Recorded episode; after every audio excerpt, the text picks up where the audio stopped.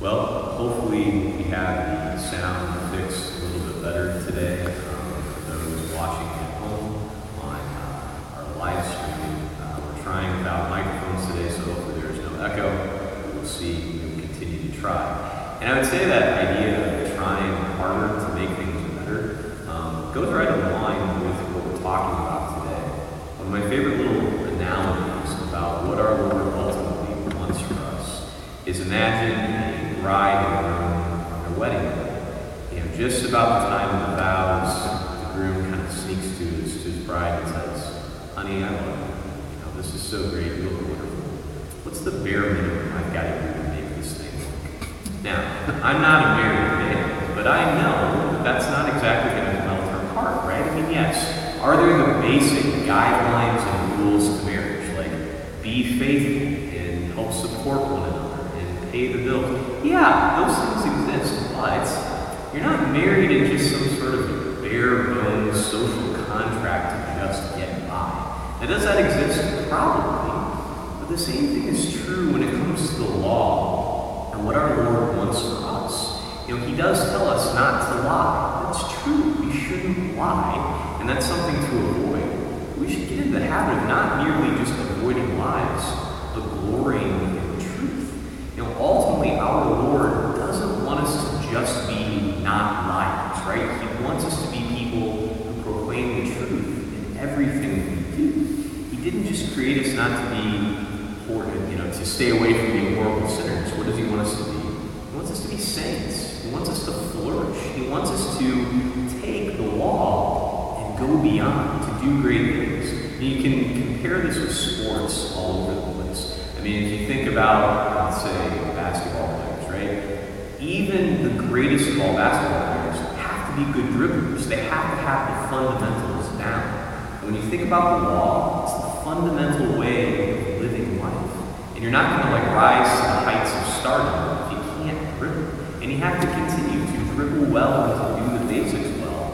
And as you build on those basics, you can build into better and better play to the point you don't have to think about it. And the thing is, if you're part of a team, it doesn't do the, whole, team a lot of good if you're saying, yeah, I may not be a great dribbler, but I'm better than this two-year-old. Well, fantastic.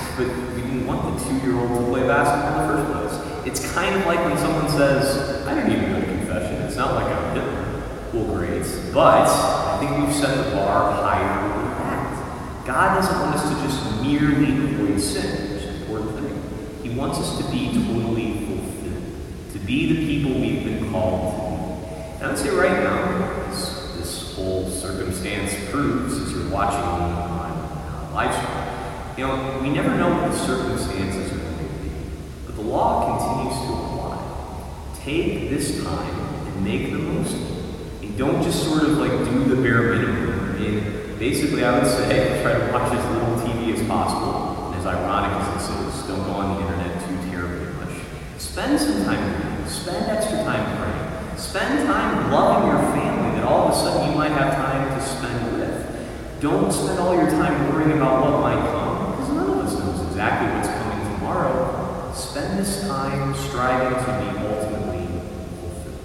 Take what our Lord has given us. Spend the time in prayer. Do the good, productive things that all of a sudden you have time to do. Spend time growing in that love of Him and striving to be more like Him. Like I said, never helps to say, well, I'm better than Hitler. Great. Don't just work to be above the lowest common denominator. Strive rather to say, how can I be more like Christ? And how can I be like Him in the circumstances in which He's placed me today? And in a lot for most of us, I would say, those circumstances are different than they've normally been. But that striving to be fulfilled, that striving to follow the law, still applies. Keep asking our Lord to grow in virtue and to know that even, even if you're not right here in the church right now, not able to receive Him in communion, you still have the opportunity to make